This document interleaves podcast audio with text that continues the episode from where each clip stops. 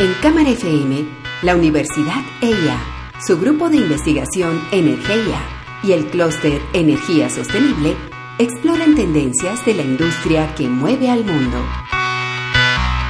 Una industria que avanza y evoluciona día a día. Energía pura. Santiago Ortega y Andrés Jaramillo, ingenieros, conducen Energía pura. Como muchos de nuestros oyentes han escuchado en la, cortinilla del programa, Energía Pura es un programa que es patrocinado por el Clúster de Energía Sostenible de la ciudad de Medellín. Y puede que para muchas personas esa palabra clúster no tenga un significado claro, no sea muy concreto a qué se refiere, pero en realidad esto sí hace parte de una estrategia de ciudad que lleva mucho tiempo. Andrés, ¿qué es un clúster? Pues Santiago, un clúster es una reunión una reunión conceptual, mental, un reconocimiento de que en un territorio hay unas identidades, bien sea culturales, tecnológicas, sociales, que permiten a través de reunir a esas personas, a esas empresas y a esas organizaciones que conviven y que representan esos intereses o esas identidades de cara a, a fomentar, a mejorar, a potenciar las capacidades que tienen esas identidades. Y a partir de ahí, teniéndose en cuenta, Medellín tiene varios clústeres. Aparte del clúster de energía sostenible, hay uno en moda y fabricación, uno en hábitat, uno en turismo de negocios, uno en salud y una salud, pues una, una ciudad saludable, uno de negocios digitales, incluso uno también de,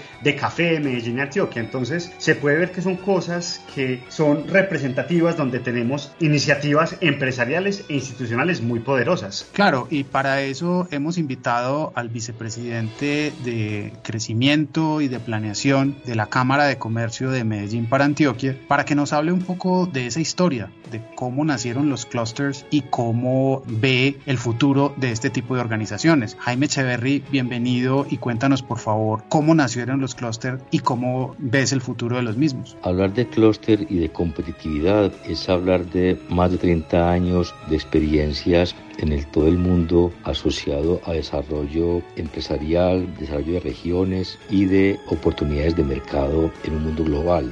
Para el caso de Colombia, el primer estudio de competitividad se hizo en el año 91 con el presidente Gaviria y para el caso de Medellín particularmente en los años 94-95 con la firma Monitor se hizo el primer estudio de competitividad para la ciudad, dentro del cual dentro de varios resultados se planteaba que la ciudad debería avanzar en ese tipo de estrategias dado la madurez de ese base empresarial, dado la propensión que teníamos en la ciudad de pagar impuestos y sobre todo la necesidad de apalancar el futuro en todas esas capacidades construidas en tantos años. Así las cosas entonces, la Cámara de Comercio de Medellín, desde su junta directiva y la presidencia ejecutiva, decidió hacer una apuesta a largo plazo justamente para contribuir con la recuperación de tejido institucional, social y empresarial muy afectado en la época por las dificultades que hubo en la década de los 90.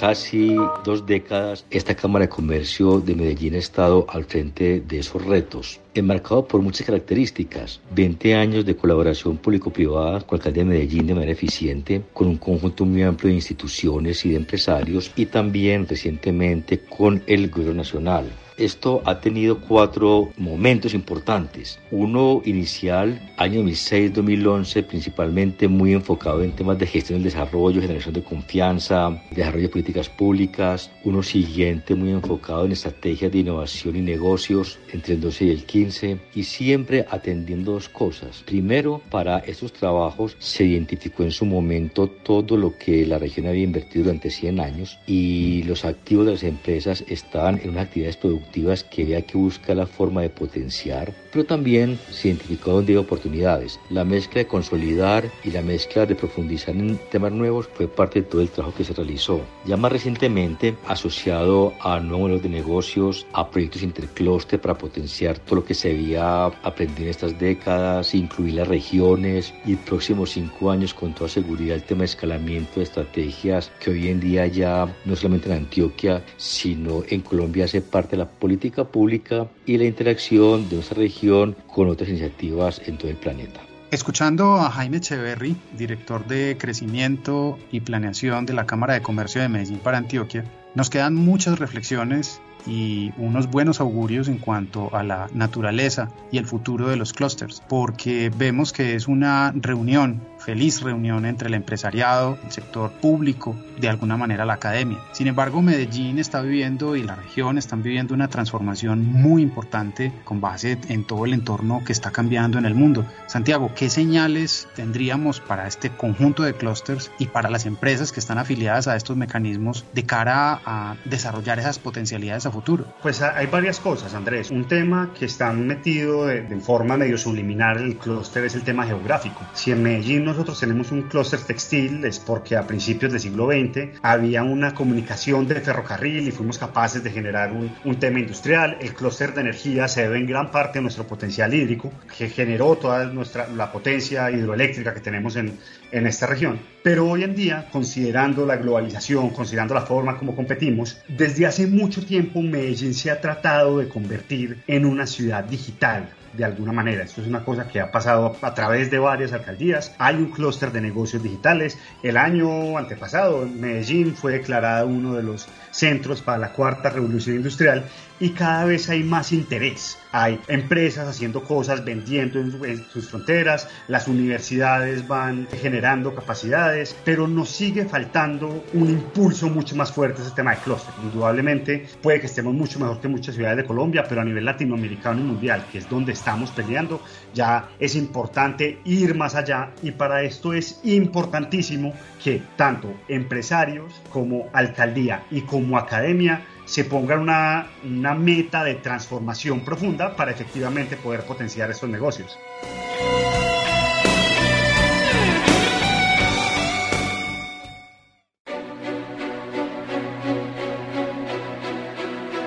Para hablar más específicamente sobre el sector de energía eléctrica, hemos invitado al director del Clúster de Energía Sostenible, Jaime Arenas, quien nos contará detalles y particularidades de la evolución de este clúster, que dicho sea de paso, ha sido nuestro mentor en energía pura desde un inicio y quien ha creído en una herramienta tan disruptiva como tener un programa de radio sobre energía y para ello Jaime nos contará mucho más en detalle estos temas. Yo creo que el clúster es importante sobre todo en Antioquia, por la vocación de la región. Para nadie es un secreto que esta región ha sido muy fuerte en el tema energético por sus grandes empresas, por sus grandes hidroeléctricas, por el conocimiento que se exporta, por la ingeniería de primer nivel que se tiene. Y, y no en vano fue el primer clúster que hubo pues en la región, en Antioquia. En la transición nos vemos afortunadamente, como se dice coloquialmente, en la cresta de la ola, porque hemos logrado identificar de la mano de aliados como Energía esas tendencias que, que van llegando y hemos podido dar ese esa, evolución de clúster tradicional de energía eléctrica, muy concebido desde la oferta y muy en el marco de, la, de una regulación muy rígida, a un clúster más concebido desde la demanda, desde la visión del prosumer y donde la innovación cabe a pesar de, de tanta regulación. Al escuchar a Jaime Arenas, hay que reconocer y celebrar que el clúster de energía se esté transformando. De hecho, ya se llama el clúster de energía sostenible.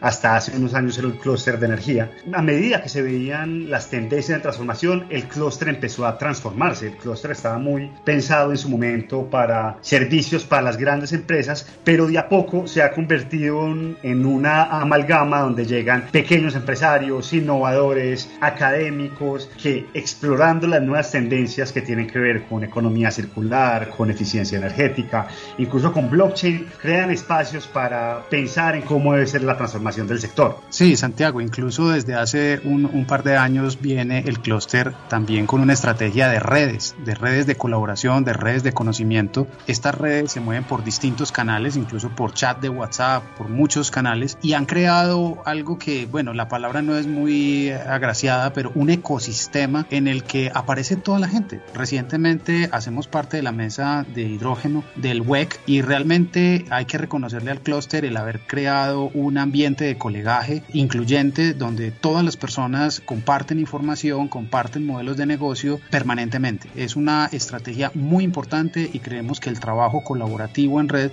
va a ser una herramienta muy positiva para el desarrollo de estas empresas y de estos negocios a todo nivel.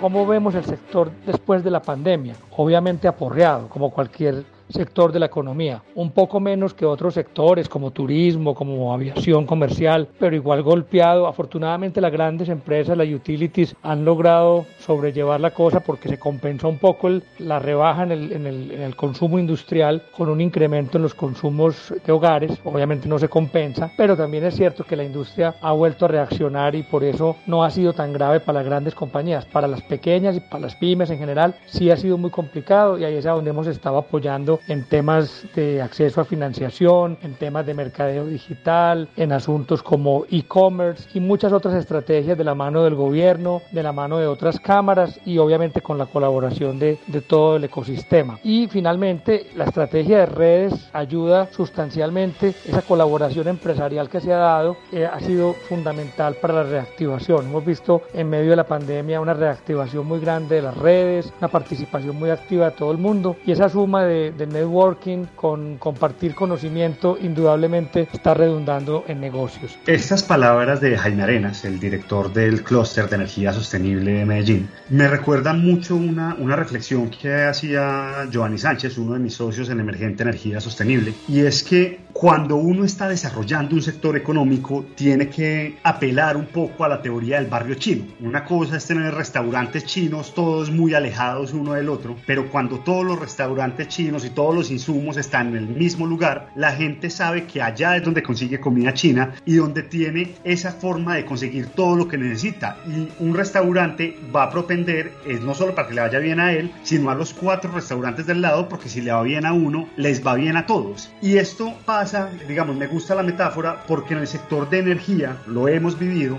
muchas veces. Las empresas pequeñas y la academia tenemos que juntarnos con otras empresas que tienen otros, otras fortalezas, otros conocimientos otros contactos para efectivamente desarrollar negocios y estamos es más que pensando en el lucro personal, en desarrollar un ecosistema completo. Claro, Santiago, y digamos que esto se ha venido dando con las redes del clúster en eficiencia energética, en movilidad, recientemente en los temas como hidrógeno, etcétera, pero también el nivel académico se ha dado un ejercicio muy bonito con el proyecto de Energética 2030, porque los investigadores y los académicos que están trabajando los diversos temas se han empezado a conocer, se han empezado a digámoslo, a enredar, ¿cierto? A crear redes de conocimiento, de colegaje, de amistad para complementarse. Es un ejercicio que creo que es inédito, de que todos los investigadores que de alguna manera tienen que ver con energía en Antioquia estén compartiendo su conocimiento de manera abierta, es algo muy positivo. Entonces animamos a los, a los empresarios a unirse a estas redes a través de los mecanismos que ha dispuesto el clúster, pues para bien de toda la industria.